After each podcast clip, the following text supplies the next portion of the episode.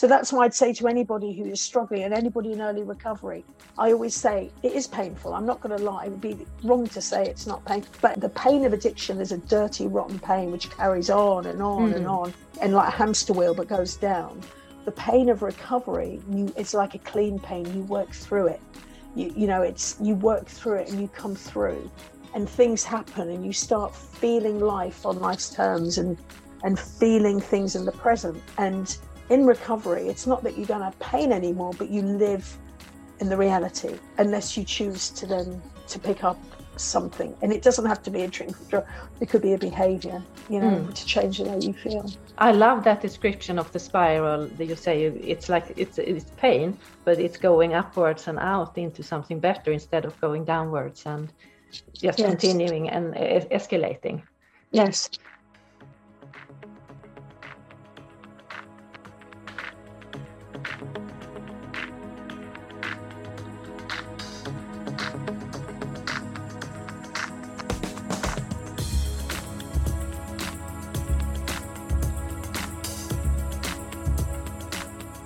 Hi, you are listening to Meditation Jam with Maria René, and this is a pod with igniting energy meditations designed to connect you with your own beautiful inner wisdom that I like to call your pure heart.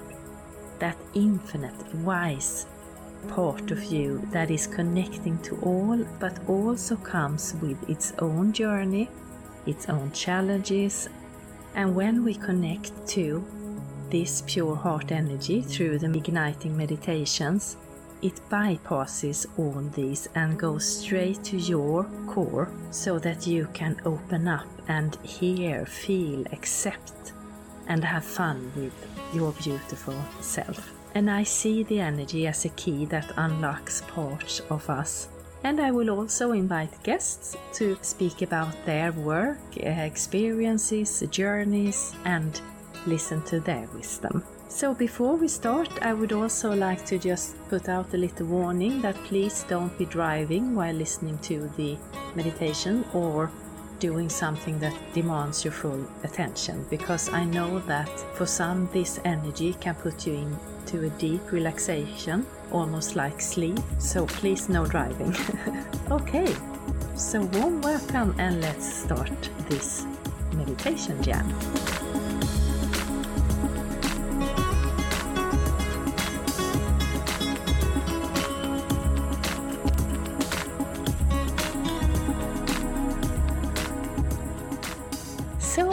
Welcome to today's episode, and I'm really happy to share this talk with you all, where we are going to talk with today's guest about celebrating life. We are going to talk about tough subject, addiction and recovery. And we are talking to artist and drug and addiction therapist Anita Chellamah. And Anita was one of the front female figures in the 80s rock scene. She has been a dancer with Leg & Co on Top of the Pops. Uh, she has danced on the theatre scene in the West End in London. She has been part of the group Toto Coelho. She has been part of the group uh, The Cherry Bombs. She has acted and she has been a presenter on Sky Channel. And then something happened that turned her life that we are going to talk about. And I'm so happy to have Anita with us today because she is filled with wisdom and experiences and some rock and roll stories as well. and after the talk, we will go straight into an igniting energy meditation. And today we are tuning into an energy helping us to clear our mind, our emotions, ignite our heart's communication with our mind so that we can move through life with acceptance and trust. And I hope you will enjoy it. And now I say welcome to Anita. Warm welcome, Anita. I am so happy to have you join today. How are you? Oh, well, this is so wonderful seeing you, Maria. And I'm so happy to be here and it's just lovely to talk to you. Thank you for asking. Thank you. Yeah, and thank you. You also truly look amazing. Thank you. so, how is London in autumn? Because you're situated in London, right? Yes. Oh gosh, that's a really good question. I sort of feel at the moment I'm sort of just going from home to work to site to site. Yeah, yeah. So London, London in autumn. It's sunny today.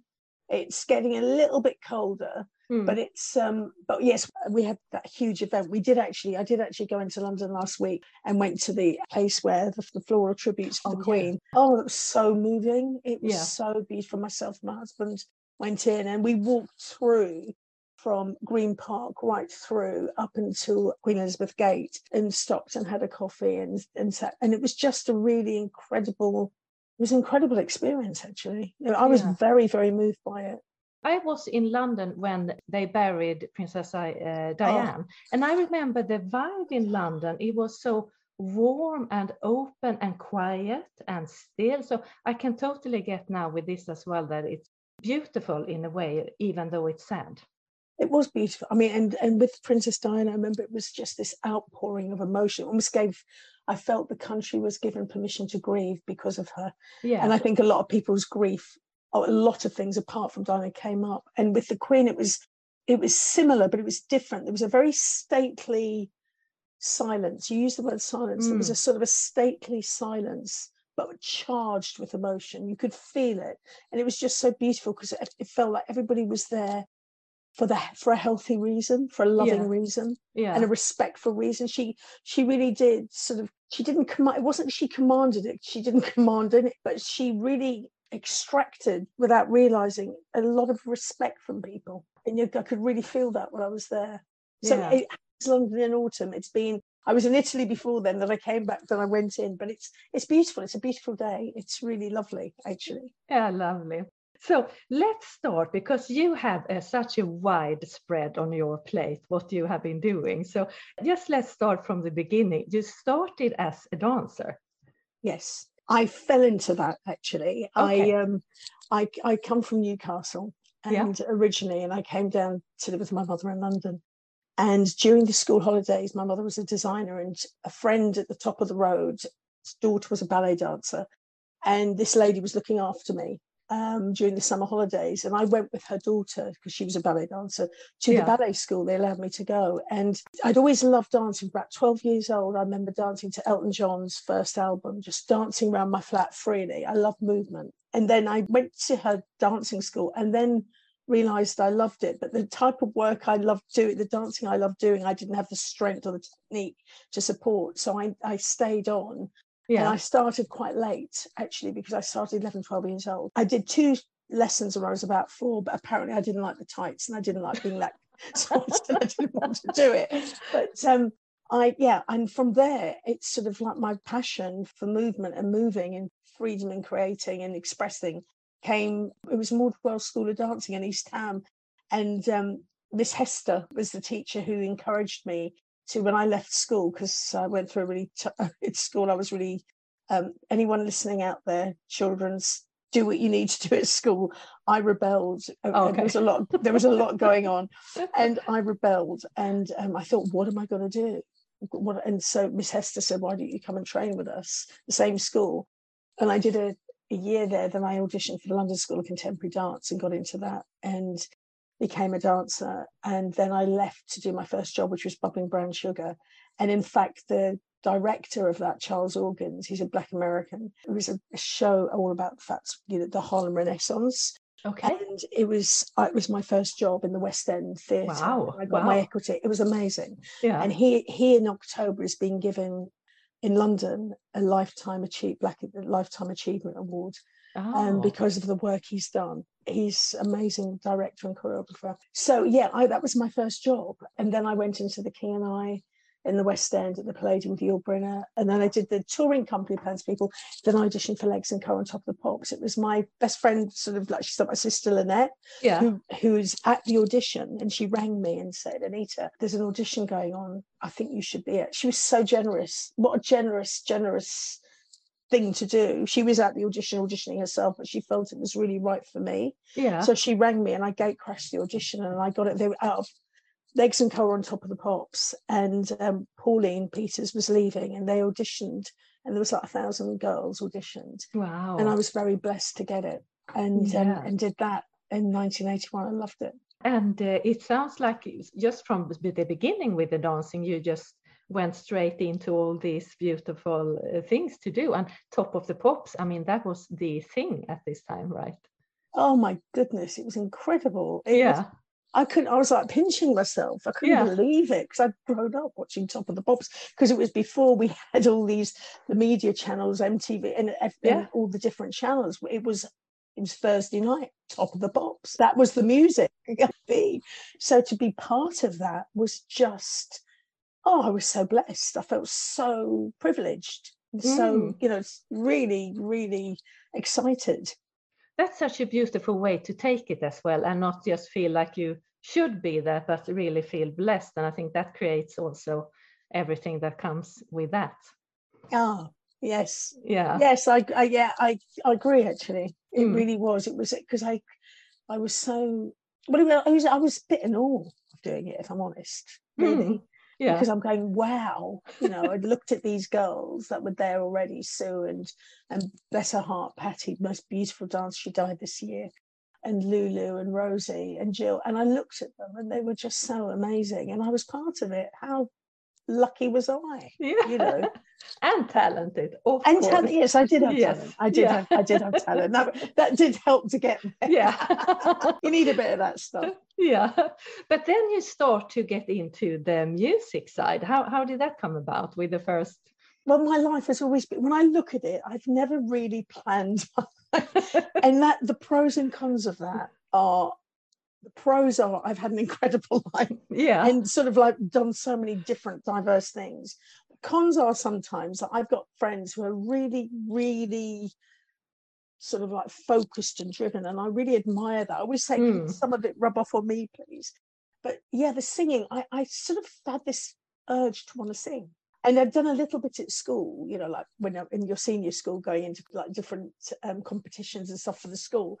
But I really wanted to sing. And what happened was the lady in, in um, Jackie Thomas, who was the manager of Toto Coelho, the first manager, she well, she yes, the main manager really. She and had seen me in Bubbling Brown Sugar, and she first of all put me in a group with Clarke Peters, who's an amazing actor and performance and director, yeah. and his wife and me, and we did a group called oh gosh, what were we called? The single was Boogie Airlines, and they used it for the Persuaders in Italy. And so she'd seen me in Bubbling Brown Sugar and approached me about doing this group. Yeah. And then from there, I did Legs and Co. And then she said there's a group she was managing, and she thought I'd be really sort of like suited for it. Well, at the time, Legs and Co. had finished on top of the pops, and we were touring, and I sort of felt loyal to the group and wanted to be with the group. So I didn't go initially. And then Ros, sister, was in the group. She left to do a solo career. And there was an opportunity. And I said, Well, I'd like to. And then I auditioned for it. And then I got it. So it was something I knew I wanted to sing. I didn't know how or what I was going to do, how I was yeah. going to do that. But um, and then I got into the group, and it was amazing. We used to rehearse in Balham, and Sheen Doran was the the founder of the group. And then there was Ros Holness, Lacey Bonds, Lindsay Danvers, incredible talents, all of them. And we rehearsed. And then we supported Rose Royce on tour, the, the group. And we were meant to be signed to Trevor Horn. And we went in and recorded a song called Mirror Mirror, which Dollar recorded and released. And it wasn't really us. And then in between all of that, we were Radialchoice, Simon Lay, came and saw us at the Hammersmith Odeon and offered us a deal straight away and wow. to go in the studio and do everything. And we did that. And that's how I Eat Cannibals came out. Oh, uh, wow. and it was in Sweden, we got a gold record. yeah, I mean, if if you are in my age and i'm sure after as well you've danced and rocked and heard that uh, and it was just and it was it was just we had a real fun time unfortunately we got ripped off financially. Oh um, okay. yeah. Yeah. Hey ho.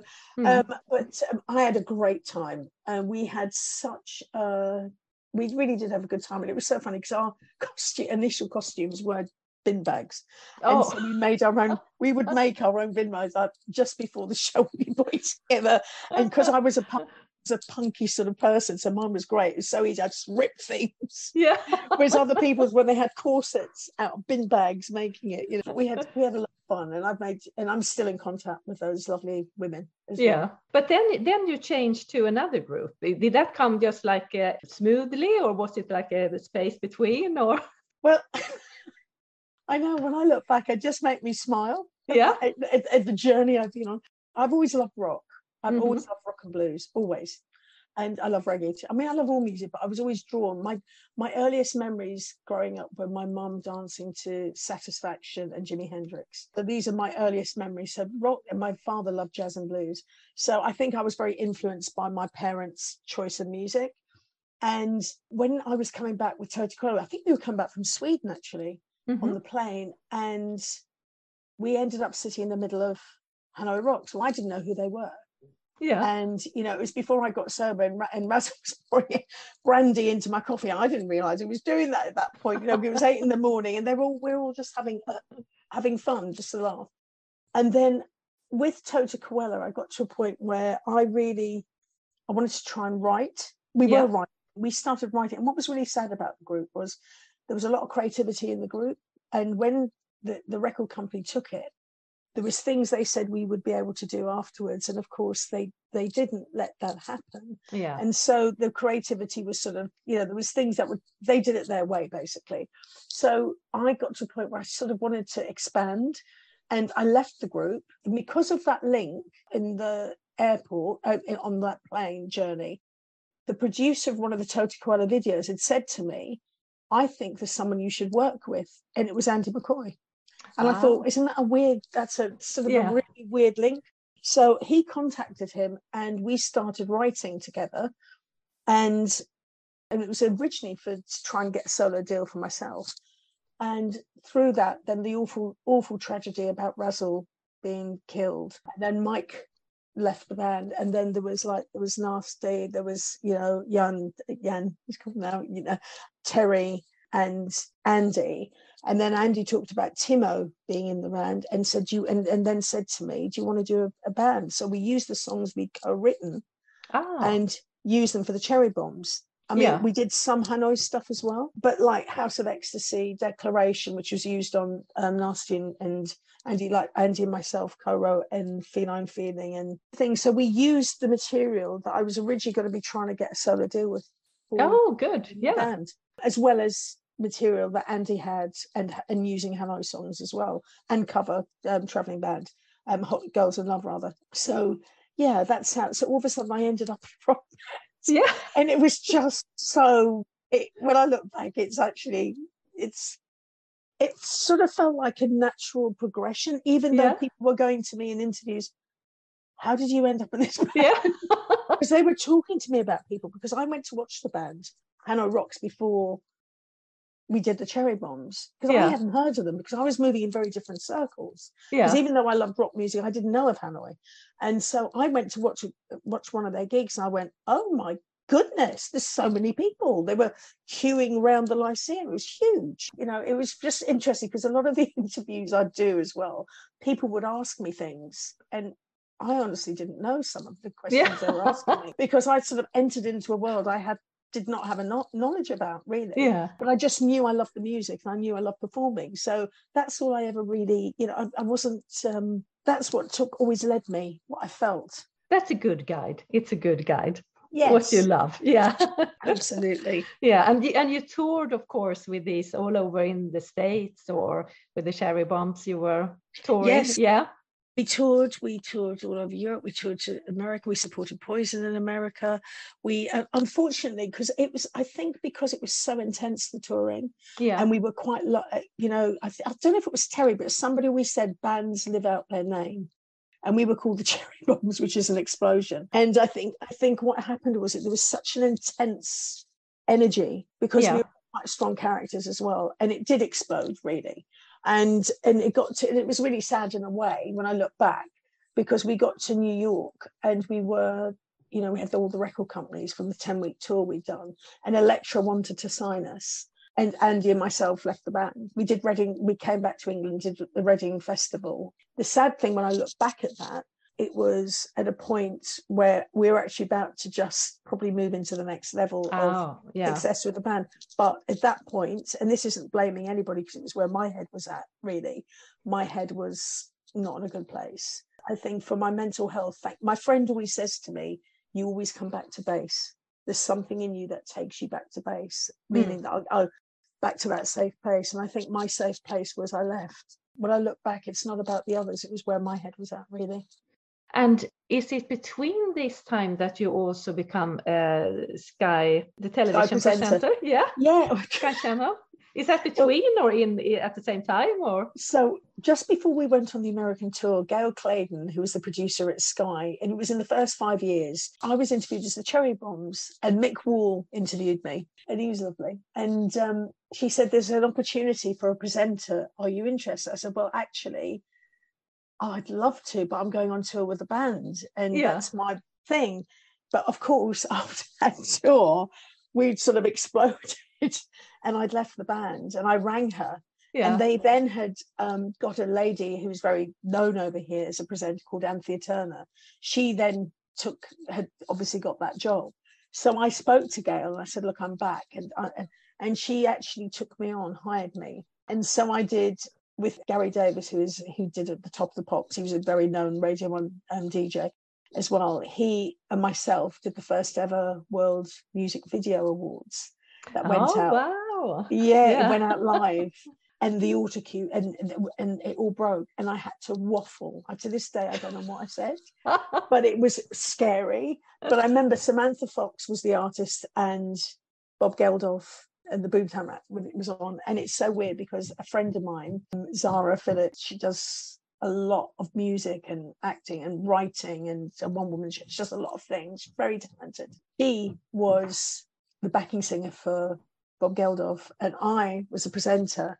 And then in recovery, when we I met her when I got sober, yeah, we remembered we met each other, we didn't know each other. It was so amazing, yeah. really amazing. And that really takes us in because you're living now the rock and roll, what you everyone thinks is rock and roll with alcohol and drugs and and everything. But then there is like this turning point where you want to get sober oh my goodness, it was, it was, yes, I'm so grateful I am. I mean, it got to a place where Sky, I sang their 50 year anniversary song. I was doing um, presenting live show. I had did loads of shows on Sky, and it was amazing.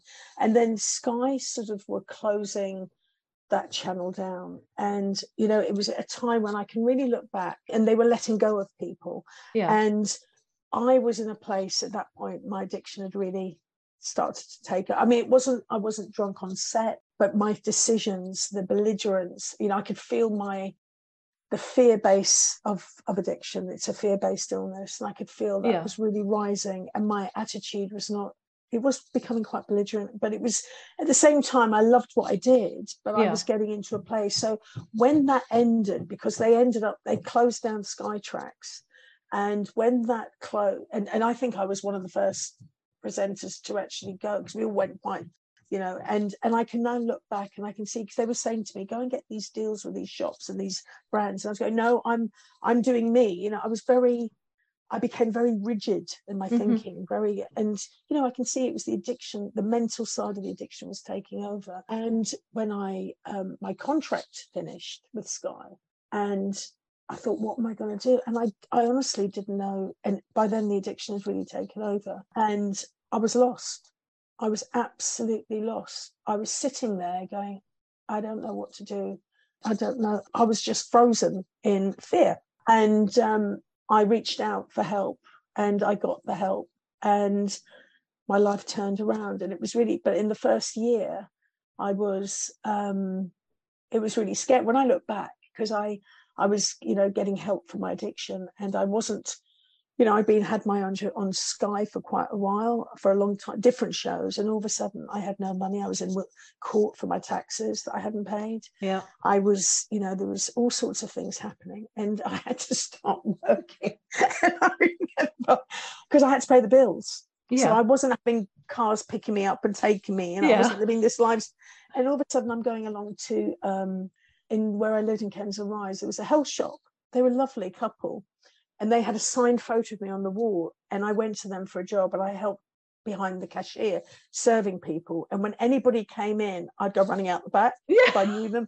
And I thought I'd always said we are all equal, but but all of a sudden I realised I struggled. My pride was quite, you know, because all of a Yeah. sudden I was like doing stuff. I was going, I shouldn't be doing this, but I was doing it.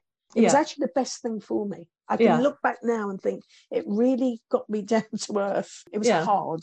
And Mm. then I went to work at a place called the London Lighthouse, which was an um, absolutely amazing oasis of a place. With when HIV and AIDS hit, Princess Diana used to come in there, and I went into and I was clean. I was cleaning because I, Yeah. I had no qualifications. And I remember I was in there and I got the name changed to residential unit assistant because in all fairness, we did do more than just clean. We made little meals and we sat with people. But yeah. you know, it was my you know, when I look back, it was very grandiose. But the place was amazing because back in those days, in the early 90s, people weren't accepting of people with HIV No. and AIDS.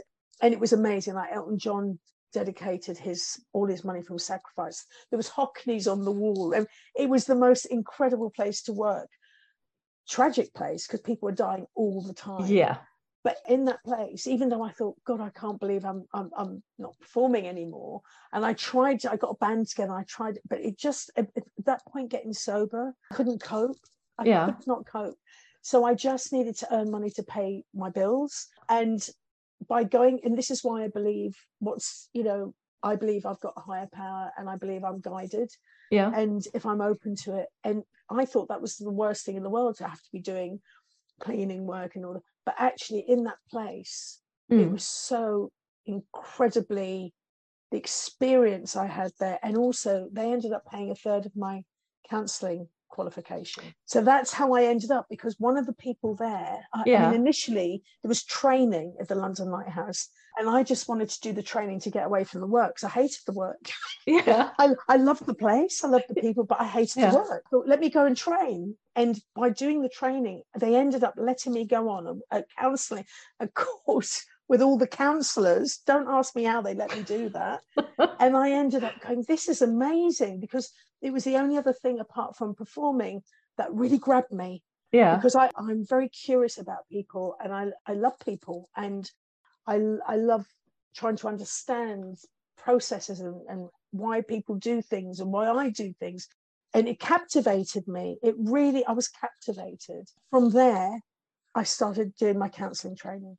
I qualified in 98. I should have qualified a year or two earlier, but what happened was I was so scared about going to do the work Yeah. I ended up not doing any. You have to do all your voluntary hours in order to get your to pass. Um, I was scared to be let loose on people initially because I was really nervous. So I ended Yeah. up not doing my voluntary hours till I'd done all my all my academic part. I should have qualified a year or two. I can't remember earlier, but I ended up qualifying much later because I did the voluntary hours after, uh, you know, at the end of my course, not at the beginning. So in 98, I actually qualified. I started working as a voluntary counsellor in 1997 for the Drug and Alcohol Foundation. And I was also being paid as an educator to go into schools and Yeah. work with young people. And then in 98, I qualified. And then I was working with um, in treatment centres, women treatment centres. I worked in a male treatment centre using my drama skills and, and mixing that with Oh, recovery Yeah. and then I started working in residential and and day treatment programs with addicts and also families Yeah. and people affected by it. And also, I was doing stuff at, at the lighthouse. They also had encouraged me. It was amazing that place because they offered me to do the um, drama workshop there. And so I had, I was not a trained drama therapist, so I wasn't going to do that. So, but I contacted the lady I used to go to for classes, and she Dizzy, and she came and she we worked together and we worked a program for people affected by HIV and AIDS through drama. There was opportunities that happened that I didn't plan, but they were given to me, and I would go, "Oh, how am I going to do? Okay, right, yeah." And, and so I sort of lurched into things, but in a way, you know, it's felt it's felt very natural and quite organic, really. But I think because listening to you, I can hear, I mean, you are so responsive to your bodies or your hearts or whatever your soul, whatever you want to call it, guidance. And it's like you take it and run with it. And then we can think after wow was that the right or wrong decision? But in the moment you follow it and it always ends up being the right decision in a way when you follow your heart i think. But i also want to say because you said you you felt that in when you started your recovery you, you felt you needed help. And i think that is so important that you actually asked for help because i think there are a lot of people who you know you're out, out on the deep end with your addiction whatever it might be but you're too scared or too you don't want to show your colors or you know. So i mean it's so amazing that you asked for help. I feel very blessed that i had that what they call in recovery that moment of clarity mm-hmm. where i saw the reality of what i was where i was. And i'm grateful that i did reach out for help at that point because the illness of addiction sort of tells you you haven't got it yeah. and it's a illness of perception and quite often you know with, with addiction as it progresses going from you know that there's a lovely set i mean people won't see this because i'm doing it with my hands but they start the, say the right hand and the left hand start equally and one side is the addict and the other side's the healthy self. Yeah. The addict takes the the drink of the drug and the healthy self initially enjoys the mood change. Oh this is good then the addict takes more of its consequences and the healthy self which is like the conscience goes oh no we need to stop that. We need to stop. Oh gosh there's shame. There's feelings around it. The addict continues. And in yeah. the end the addict knocks the healthy self till the healthy self is so far down. And it and at the very end the addict is ruling. And that's and that sense of isolated in the addict mind not connected to other humans. Mm. and when those moments come up where you are aware of the remorse or aware of what's happened. The shame is so engulfing you just want to reach out and change the way you feel. So when loved ones and family members say you know it's as if you don't care for me when an addict is in active addiction you're looking at the person you think you love but you're actually looking at the addict. Yeah. and they don't and the only thing the addict really cares about is how am i going to get my next whatever it is whether it's a drink a drug whether it's sex, whether it's gambling, whether it's shopping, whatever it is. Mm. And so what that's I always say with family members, because I now do, yeah, I worked at the Priory and I, I was doing the trauma lead at the Priory and doing also some of the trauma workshops there and being trained in the Pia Mellody, the PIT model, which is incredible model. But also I did DBT. What I did the family group. Sorry, I'm going off on the kilter here, but I did the family group and and continue to work with families, uh, family groups um, now as well in a private practice. And what I was say, you know, we say the three C's: you didn't cause it, you can't control it, and you can't cure it.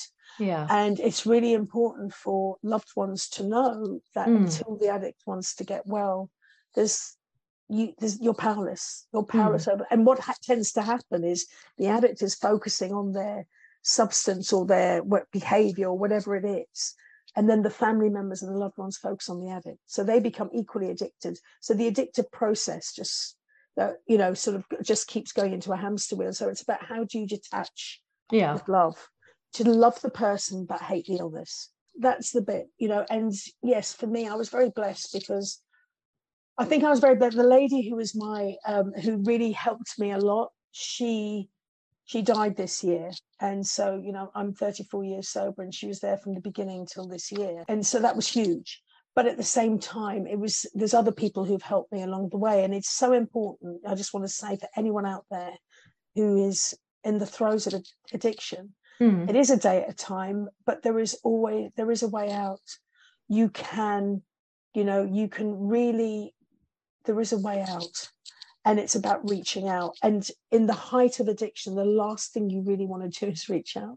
Yeah. And so it's forcing yourself to do something you might emotionally and mentally not want to do. Because we tend to go to the head for the to, for the answer but with an addict your your illness is in your head so you're going to the problem for the solution if that makes sense.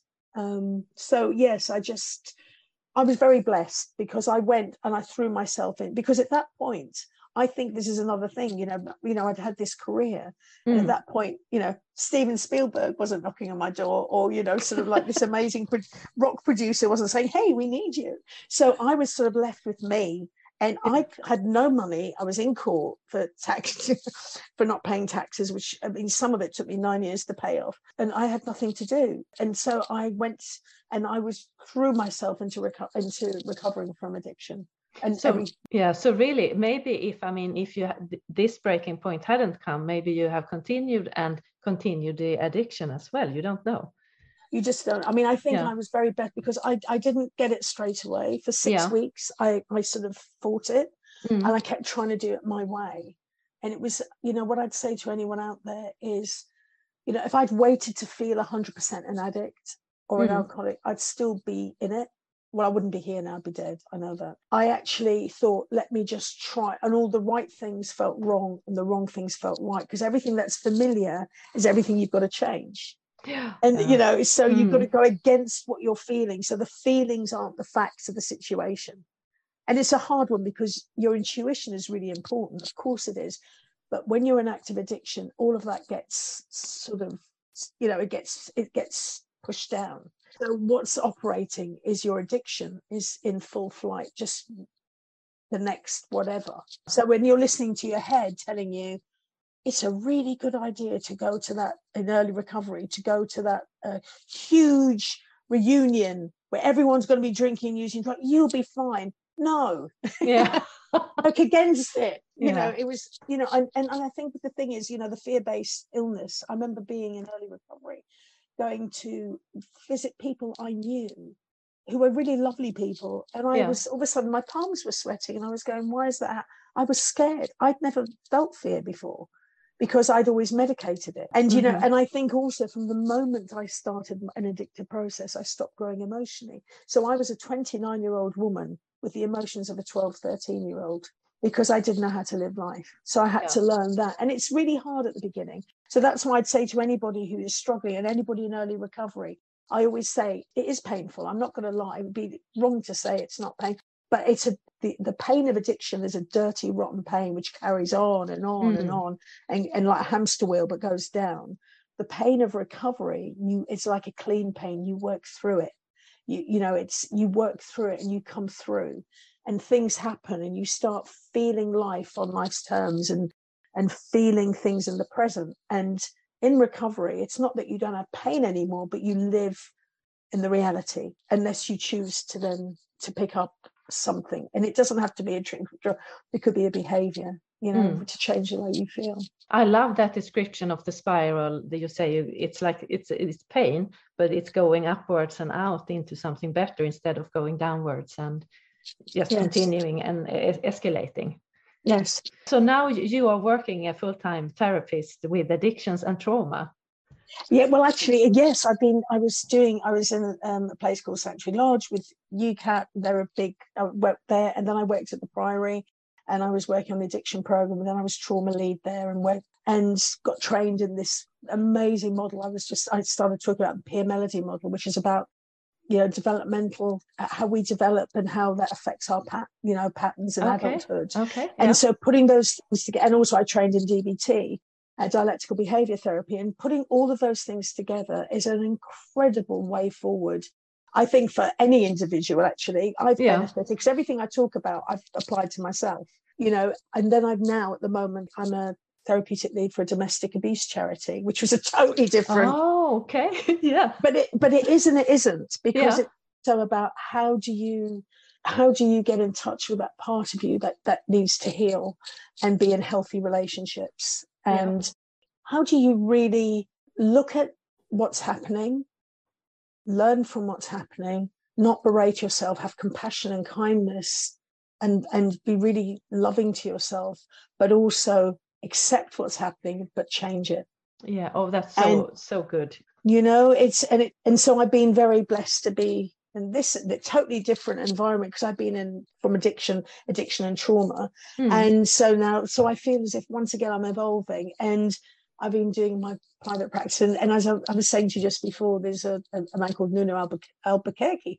He's in Portugal. I'm going to be doing some groups in Portugal on Zoom because the great, the only good thing that came out of COVID, and I'm, it was because COVID was such a difficult, difficult, awful time for everybody. Yeah. But the, the, the one positive thing that came from having to work differently was I was able to then expand and you know I'm doing going to be doing groups in Portugal and um, which is amazing. It is. Groups. So, yeah. So I feel very blessed. I mean, it, I can feel I'm in a transition at the moment, and I'm not sure where the next what's going to be the next. This is leading me somewhere. All yeah. these different models and you know the, the post-induction trauma model therapy model the dbt addiction all of it because i use it all around addiction and trauma. And the different places i work and the different things i'm also been working for a gambling organization called gordon moody. All these different and changing pathways is the domestic abuse charity i work for. So all these different places and things i feel as if are sort of you know just taking me down the path. And it's just having to trust because sometimes that can be scary you know yeah. when contracts end or funding's not there um, and things are coming you know things are coming up at the moment where i don't know where the next where i'm going totally depending on funding with certain things but then i have my private practice which i've been developing and and that's been exciting and that's yeah. been wonderful and uh, you know and i've been very blessed psychiatrists from the priory have been referring clients to me as well so there's there's a growth in one bit and then there's uncertainty in the other. But I suppose that's life, isn't it? We don't have the only thing I'm certain of is right now. I don't know what's going to happen in two seconds. No, and and that's where the trust comes in that I feel you have, and looks like I had it through life. And it's like uh, also leaning back on your stories, knowing that you you're always evolving and and it's moving you forwards and. Uh, into another new exciting place. And it's not judgment if one is better or worse. It's just expanding and it's just uh, keep on going. That's experiencing new things and developing. And as you say with zoom and the internet and everything it's we are not so closed into one area. You can go wild worldwide. Absolutely Absolutely. Yeah. So if anyone is listening now and thinking, oh, I have someone I want to talk to, Anita, or um, we will put the link to, do you have a web page or? I'm in the process. Yeah. Of, so I will put it later. I'm in the process of doing a web page, but people yeah. can always contact me on my on my um, email. I will I will put your email below. People can contact me my email. I'm absolutely fine about that. Yeah, good. Um, I'm in the process of doing because the technical side of it, you see, because I'm this is I was saying to you before, there's friends of mine who are really together, focused and driven, and they sort all that side out. I tend to go with what I'm feeling, and so the the admin side of things, even though I'm very together with my clients and my yeah. you know every on, on the places where it has to be together, but creating websites and doing I have really shied away from that. I keep meaning to, but I yeah, now know I need to do this. I need to drag myself yeah. into this century in the way that I need to and do that, which I'm going to. So, yes. So, I know you, you said you uh, meditate a bit. Has, do you feel that has been uh, some help during your? Oh, my. God, yeah. I learned, well, it was really funny. When I was, we were about to go on tour with the Cherry Bombz, I learned transcendental meditation. And I remember at the time, then there's just, this is, this is, shows my addiction as well a little bit at the time, because even though I'd learned to meditate, because I was always searching for something actually. Mm-hmm. Yeah. And I was always searching, but I didn't know I was searching. And I didn't know I felt lacking on certain levels. Yeah. Um, when I learned the transcendental meditation, I, we got on the plane to fly to America and they said, the plane's delayed, we're going to give you free champagne. Well, I was about to meditate. The meditation went out the window. I just took the alcohol. But I've got to say, on tour, I did meditate because it is when you do it, it's like two to three hours sleep. I, yeah. I learned it for that initially, but I've always, I've always done it. I haven't done it always every day. I've got to yeah. be honest. I haven't always done it twice a day, but I've always meditated. So I meditated this morning, mm. and I've been meditating a lot because my my life changed again. And instead of working one place five days i was three days and then doing private practice too you know doing different things. It freed up a bit more time. So i could instead of having to get up at every day a certain time i can yeah. get up a little bit later and i can sort of spend time doing a little bit of meditation. So i do that. And when i'm really tired and i'm really stressed that's always a time i don't want to do it but that's always a time yeah. i know i need to do it. Yeah that's so good you know it's um, yeah. yeah. Well, i love talking to you. I'm not going to take up all day for you but i have three questions that i ask all my guests. So what is the most positive thing you take with you from what you have been through? The most positive thing?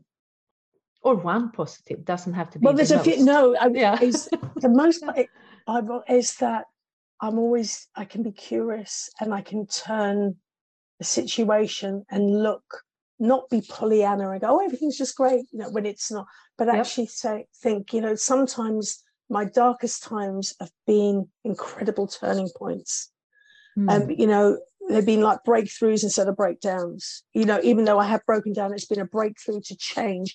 I think the greatest gift I've been given is to, I don't always like it, is to be able to accept myself for where I'm at, not where I want to be, to accept myself who I am for what who I am today, and to make decisions from that. Because there's things in, in early recovery I'd want to do, and I would almost go and want to drink again because I didn't have the foundation to do that or in my personality it wasn't suited for certain things at that Yeah. point. and i think the greatest gift i've been given is to be able to see something and accept it even if i don't like it but accept it and know i need to implement that to keep me healthy and sober and clean and you know alive actually if that makes sense. Yeah so it's, I, it's, I totally love it. I think it's such a beautiful lesson and uh, i love that you're so aware of it. Thank you. Thank yeah. you. No it's really i mean it's so important for everyone not only if you have an addiction but to actually accept where you are. And and Absolutely. yeah so beautiful Absolutely. so and when do you feel most like yourself at peace and relaxed? You know um when i'm in that place when i'm in that place of acceptance i might be upset and i might be Mhm. really pissed off. I i want to go and do something or something's not happening. Why is that not happening?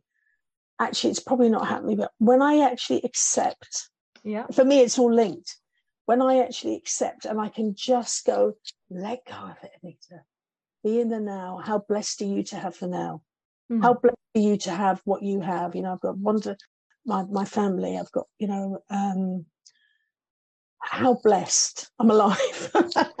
I'm you know the path i was on i might not have been alive. And to get really get in touch with my gratitude when i can be in that place that's when i'm at most peace. If that it's it's not a place or a thing it's a Mm. frame of it's a it's a state of mind for me yeah uh, again love it because that's that's when we are at peace when we, we when we do accept Um, yes and so what is the joy for you today and if you were to put the color on it what color would it be ah what's the joy i love feeling connected yeah and I love my favorite colors. It's funny because I always loved yellow, and I thought I loved red at one point, but I loved it. But actually, I love green. I'm so drawn. My car. Yeah. I have, my husband did bought me a, a, a yellow, a little Mazda years ago, and I burst into tears. It was the most beautiful. She was called Tallulah. She was a little Mazda MX-5, and I loved her. But I changed my car, and I've got a little green, metallic green, dark green, um, racing green Mini called Yeah. Esmeralda and I love I love the color green. I'm drawn to it, and it's so interesting because when I was at school, in my senior school, and I had this teacher that was she didn't have great skills with with Okay. people with certain people with certain with people who were very studious in a certain way. She was great, but she used to put red lines through my creativity and stuff. Anyway, yeah but I used to hate. I thought I hated green for many years. It's because of my school uniform, yeah and the reason I hate it. But I actually think probably my favorite color yeah even though I love bright colours, I'm very drawn to green. I love silver as well, actually, Mm. but I'm very drawn green, yellow. There's something very happy about yellow and childlike for me. But green has got a depth to it, which I feel is I don't know. It just feels really wholesome and and has substance. And I just Yeah. love the fact it feels really solid. yeah and also uh, you always talk about the the heart energy it's pink and green Oh, okay. yeah so you have it's like heart color in a way Okay. yeah. Wow, okay. Thank you. what uh, is in your pipeline now is it uh, continuing uh, developing your um, own practice or or you continuing because i know you, you took up some mu- music as well will you continue with that Well, I, I came back to music again in 2012 and I started working with the beautiful Timo and also Dave Tregunna. And as everyone knows who knows that Timo, he tried, you know, for me, it's very tragic. He died this year. Yeah. And we had a wonderful creative process. And I still sing songs and melodies and lyrics into my phone. Yeah. Um, I haven't found anyone to work with because um, I think it was like a grieving process for me as well around of course because I just loved working with him. But I would like to record. I'd like to do music. I feel I you know I really that's still there for me. And one day I'm going to do an album. I don't know how or when, but I would love to do that just to express me. Yeah. Um, and I get, I would love to do some more music. I do love it. Yeah. I don't know how or when that's going to look because I'm not out doing it right now. But um, you know, I love performing and I do love creativity and it's a big it's a big part of me and so yeah. it was really nice to go back to we used to sit in timo's front room there'd be timo dave Tregunna and myself and my beautiful friend annette who was like my she's like my sister and she was doing backing vocals and we'd sit and we'd create and we'd rehearse. And it was great. It was just lovely being together all doing yeah. what we love you know it's just amazing. I mean i love performing as well don't get me wrong but it was just working with people that you're kind of was like a pair of old slippers. It was it wasn't ego it was just oh it's just lovely? Yeah. just creating and and and being you know it's just wonderful. Taking the good parts of what what you used to do like as, as you say the creative part and yeah and also when we did the video that was fab. I loved doing that. It was you know terry yeah. was doing it as well. Yeah. he's still my you know he's a really close friend. And it was just all of us together and it was just fun to be creative. And of course we had liam hooper who was the director. He was fabulous. And that was a story. I must i just very quickly tell you there was sure. a, yeah. At this time it was really amazing because I I wanted to do music, obviously, and I was doing it. And then there was a recording, and this lovely producer Andy did it, and we went and recorded the three tracks, and then I chose the single to do a video. And I didn't have the money. I mean, because obviously I was paying for things myself. I didn't have. I wasn't earning money that I thought I could do that. Yeah. And then what was amazing this guy, Paul Hooper, had contacted me. He was a fan of the Cherry Bombz, and he'd contacted me ages ago and said about his son was going into directing or whatever. And he'd just come out, I think the Brit School of doing direct. Anyway, I contacted him. In the end, Liam, his son, directed that video, but I didn't know Paul put a, put a thousand pounds up. And so I was so touched when I found that out because yeah. he didn't tell me initially. I didn't know that. So we got together. There was Terry, Dave, me, Timo, and Lynette and then there was Liam and his crew, a really talented lot of people. And he's in Los Angeles now. And they were, you know, these young, talented, lovely people. And we did, we spent two, three days doing this, the, the Give Me the Answer video, which is Oh, YouTube. yes. Yeah, yeah, yeah. We had such fun. And that's about my higher power. And it was so funny because originally Liam and me had a conversation because it looks quite yeah. dark the video. And he was saying about this voodoo doll. And I went, no, no, no, this is about this is about my higher power. And Mark, oh, who plays the guy in it, originally I wanted that to be me, it, to be two two parts okay. of me. But it was me that was sort of the part that was really sort of still caught up in everything. And and then there's the other part, give me the answer, because always you're always going, give me the answer, give me the answer, give me the answer. I need to know now, I need to know now. And so it was, and then there was the healthy part. And so Mark represented my addict. And so then, you know, at the end, I know they did a little pretend alligator ate him. but it was about that and in the video it's a bit when he it goes into this sort of like fluorescent colors. And then when he gives me the the photograph with him at that point it's like i just say no i, I don't want to hurt you. Just go. And mm. and so i mean does get eaten at the end by an alligator on the video. But it was about addiction. But i couldn't afford to do a video with all the effects that that would take. So he represented, you know, so sobriety and the illness. So I miss doing that. I, have got to be mm. honest. I do love the book. It just I don't know where where do I start with all of that right mm. now you know because it's about financing myself mm. and stuff and it's you know and, and, especially at the moment with all the crisis of finances and stuff in the world mm. you know if i had to but you know looking at your your uh, path in life something will fall down for you. I think if it's meant to be, it will be. Yeah. Absolutely. Yeah. Absolutely. So who knows? I'm quite, you know, I'm open to whatever's the next. Who knows? So Anita, I'm really, uh, this has been such a pleasure talking to you. And oh, I'm so happy that you, you joined. And uh, thank you so much oh, thank you, Maria. It's beautiful, beautiful to see. I always loved your energy when I met you. You've got such a wonderful, wonderful energy. Oh, thank you. And, and you're doing amazing things. So it's it's just so lovely. Hopefully, it won't be that we'll see each other more than the next God, how many years? Yes. God, and I can't even think because then you suddenly realize is it like not 10 but i think 8 or something it's something yeah. crazy yeah it really is so it's like wow how, how old am i? I know that's the thing that's that's true. So uh thank you so much for joining. Oh thank you maria gorgeous to see you. Thank you for thank asking you. me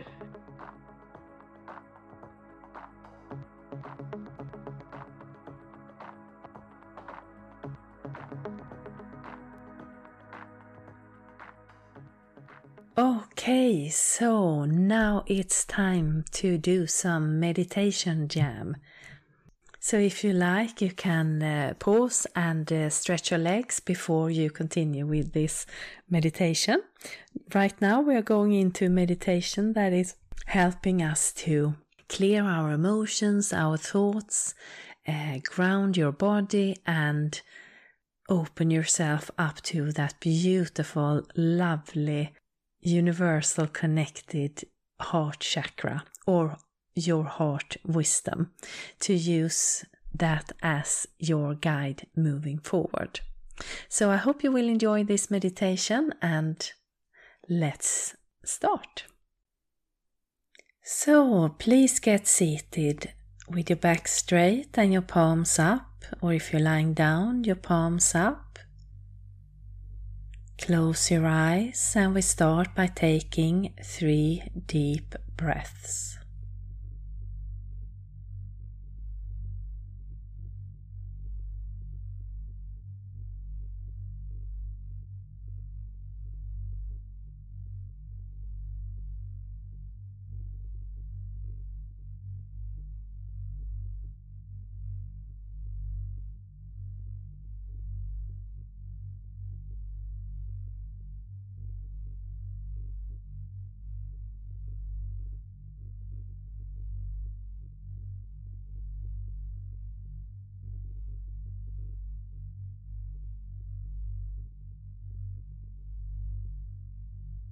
And imagine that where you are, sitting or lying down, there is a pillar of red healing earth energy that is coming from Mother Earth. And it's going up through you, around you, covering your body inside and out and continuing up and out into the sky and the universe. And we now have this red healing earth energy keeping us grounded on this journey. Then imagine that there is a similar pillar of divine bright light.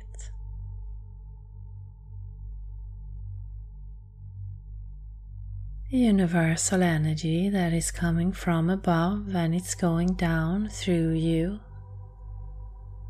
around you covering your body inside and out and continuing down into Mother Earth.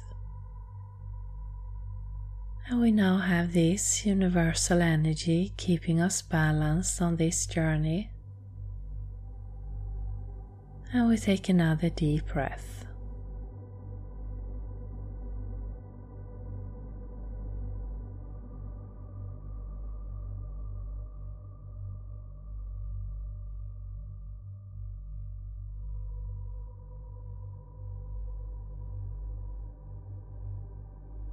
And imagine that you are standing high up upon a cliff with a beautiful water beneath you. And it's a beautiful day, but there is a strong wind.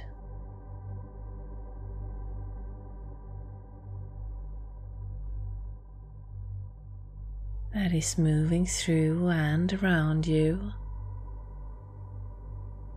You can see the water is.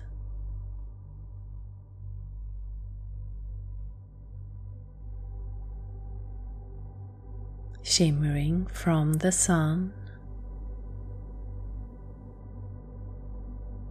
And in movement with the current with the waves.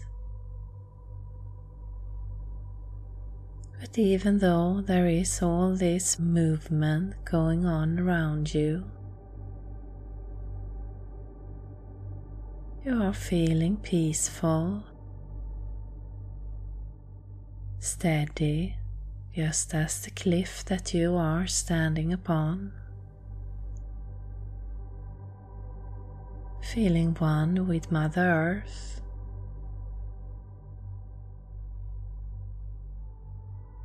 Feel her strength moving through you, holding you in that peaceful way that can make you relax and let go.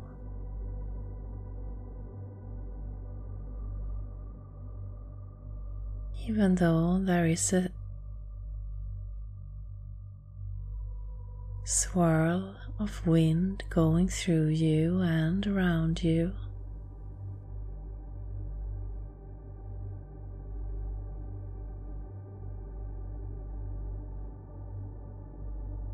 I just let your body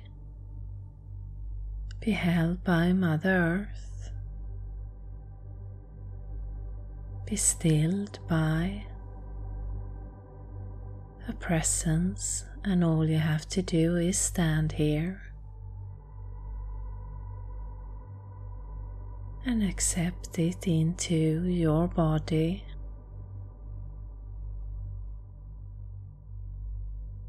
Into your mind.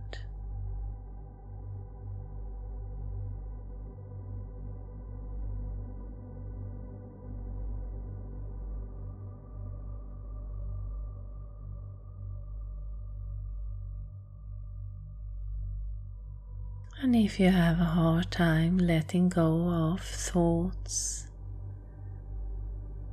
the day, plans, then ask this wind to take it with it as it moves through you.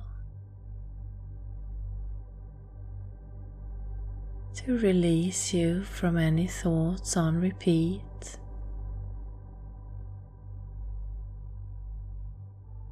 From any old beliefs.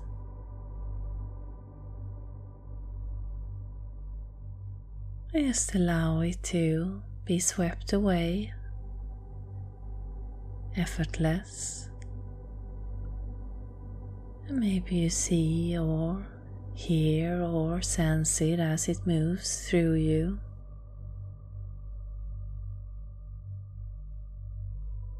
And if nothing, don't worry, just by you being here listening to this. Your energy is doing the work for you, so you can just relax, sit back, and keep on following the journey.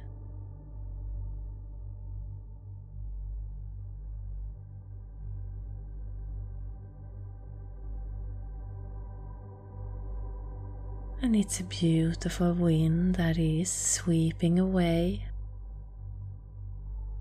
what's no longer for you.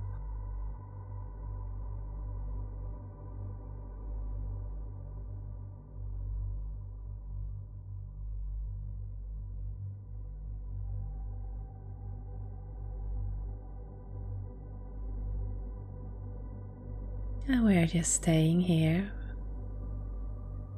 allowing this to move through us.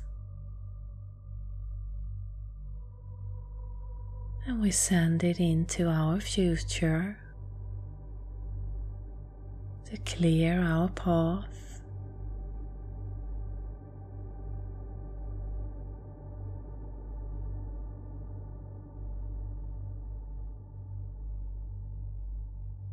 To clear our mind. And allow it to be open and free. To trust the current of life that is moving through us just like the water beneath us.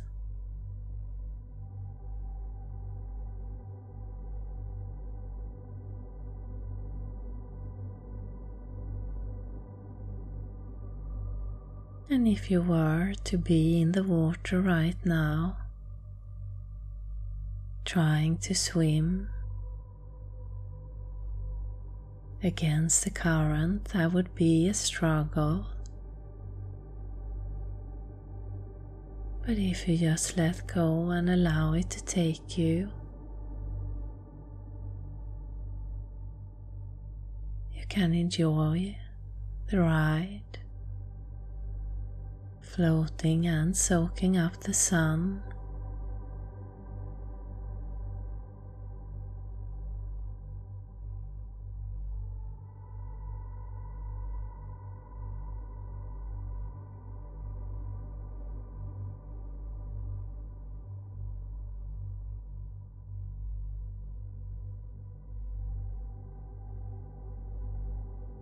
as you are being swept away by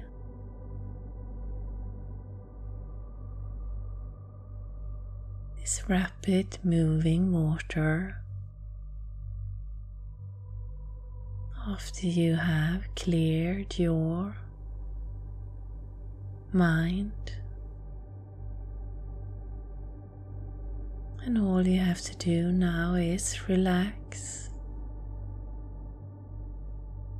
and enjoy the ride.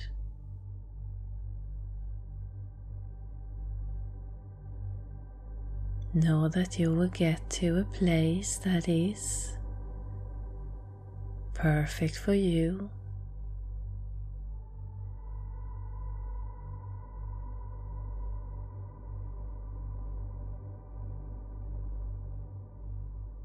And as you are floating here in the water,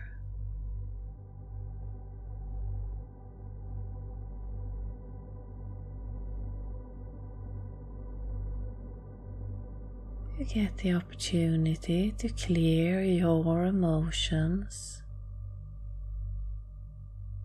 to let go of any lingering emotions that are holding you back.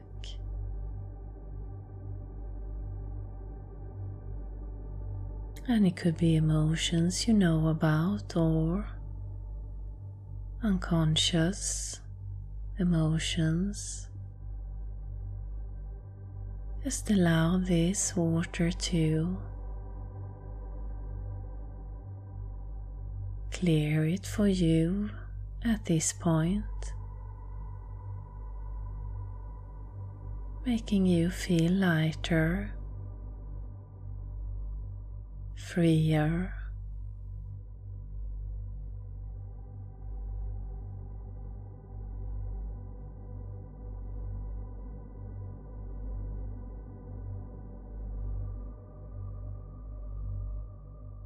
And all you have to do is allow this current to move you and clear your emotions, the ones that are no longer working.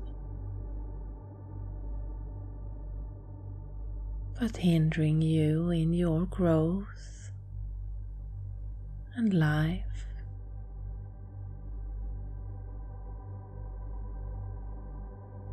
And we take a deep breath.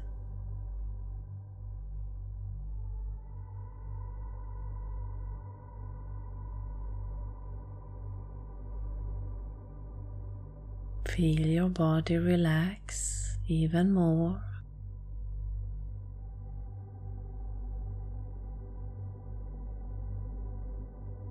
And as you are floating here in the water,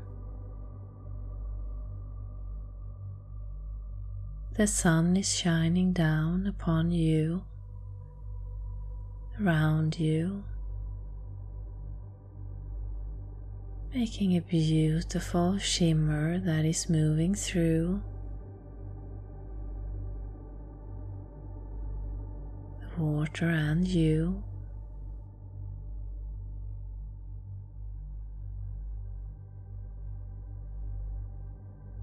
Is moving to your heart chakra, the center of your chest.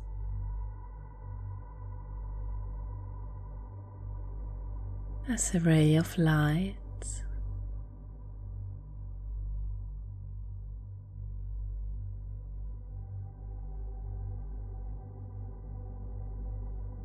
Expanding and deepening your connection to your beautiful inner self, to your heart.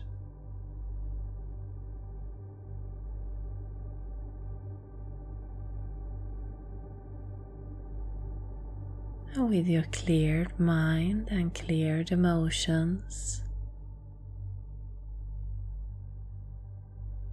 there is a beautiful connection and communication coming through,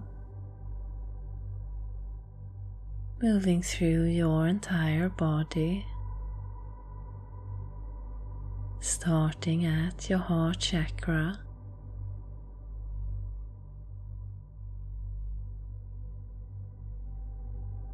As an infinite wise guide that you can lean on trust,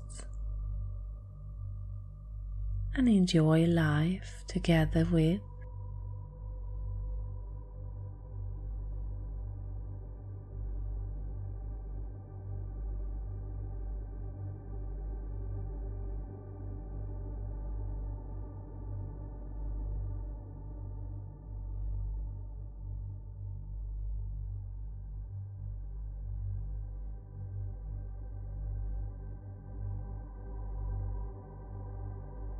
This guide, your inner beautiful light, is steering you to land, to a beautiful shore where you can easily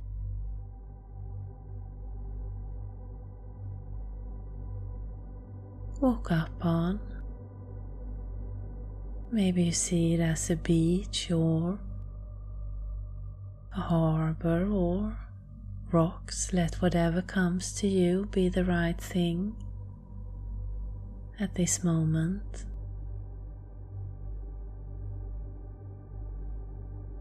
And right now, this is the perfect place for you to rest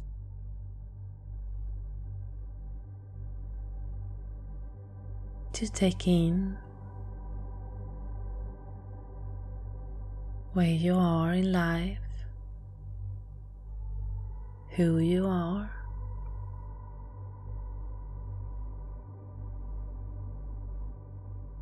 And just accept this beautiful being that you are. Feel it in your whole body. Accept it in your mind.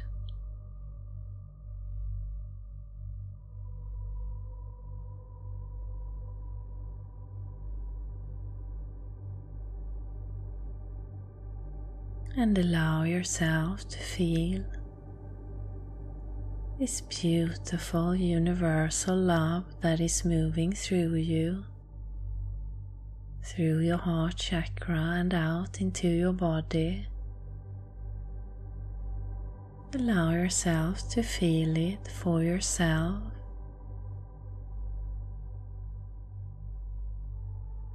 With total acceptance and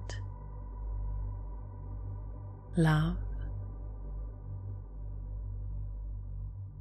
Without judgment or control, it is just beautiful flow of energy of yourself.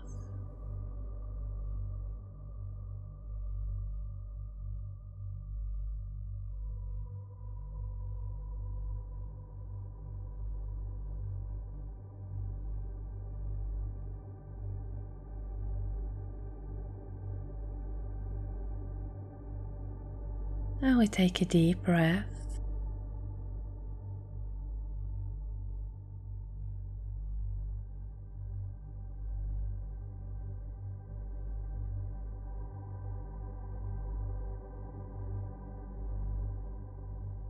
And if you like, you can set your intention to keep this going throughout your day, your week, your month. And you can come back and reconnect as often as you like. And we start to move back into our body, into the place where you started. And we give thanks to Mother Earth and for the Universe and the Higher Self for joining us today. And you can start to come fully back into your body. Start to move your hands, your feet, your neck. Maybe clap your hands and stamp your feet, and I thank you for listening. Satnam. So, warm welcome back from that, yeah, I would say both relaxing, igniting, and uplifting inner journey. I had such a beautiful vision of us standing up there on this beautiful cliff. And it wasn't a storm around us, but it was like this yeah, very windy, but in a way a soft, nice wind. And as always, if you fall asleep, if you think about something else, or if you don't get any pictures or anything, it's totally fine because just by you being here, listening to this, your energy is doing the work for you. So the words are more for our mind to have something to lean into and also to get a little bit of inclination of what the energy is up to. And so today I felt it was about first to clear our thoughts, our emotions, or first of all, we grounded with uh, earth, and then we cleared, and then it was this beautiful ignition of our hearts to trust all that comes when we are clearing our emotions, when we are clearing our mind it's almost like we start at a new platform. And that can sometimes feel, it can feel scary, it can feel exciting, but it can also feel confusing. So it's like we really don't know which way to turn because we are so used to doing certain things or thinking in a certain way and suddenly we start to have new emotions we have new ideas or new th- things that excites us or where we want to go or, or do and that can sometimes uh, very confusing because we don't recognize ourselves now that we are shifting into this beautiful energy that is here, there will be moments of confusion.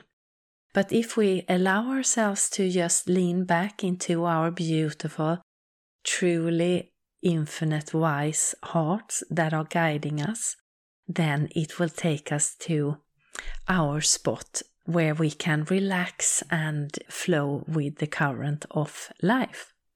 So I felt it was a truly beautiful energy that we tapped into, both in the ways of clearing, but also accepting ourselves, accepting our light, our connection with the universe, and trust it to guide us. So I'm really excited to see how this will show up. And if you followed me before, you know that sometimes the transformation comes quick and sometimes it might take a bit longer time. But that's why I also always encourage you to write down any insights or your journey after this because then that gives your mind something to um, it's like an evidence for your mind that okay yeah we did that and then it maybe is visible or noticeable in uh, six months time and then it's it's really good to have this evidence in a way that that was what we were working then with then and now it's actually happened. Uh, so if you had anything like this then please write it down. And uh, if you have any questions comments or you want to share your journey then please go ahead and you can do it publicly or you can send me a dm and i also hope that you enjoyed today's talk with Anita Chellamah. I know I did, and what a power woman. She is so creative and so filled with passion. I love, really love talking to her and hear her story, how she, even if she struggled on the way, it felt like this current is moving her, current of life is moving her, and she is open to it. And sure, we take detours on our way at times and we do things that maybe we shouldn't or that is not always healthy for the body, but when we get back into it, when we get back into the flow of life guided from the heart, then that is also a wisdom and like she is doing, sharing her wisdom and helping others who are stuck. So beautiful. And I'm really happy to be able to share our talk with you all. So I thank you for listening and have a beautiful time until the next time. Satnam. You have been listening to Meditation Jam with Maria Rinné, and I am so grateful that you have joined today with your energy. If you liked it, please remember to subscribe, hit the like button, and leave a review if there was something specific that you enjoyed. And you will find more links in the text below from my guests and also to my social media if you like to follow me there. So, thank you again for joining, and I hope you have a beautiful day, week, and month. Satnam.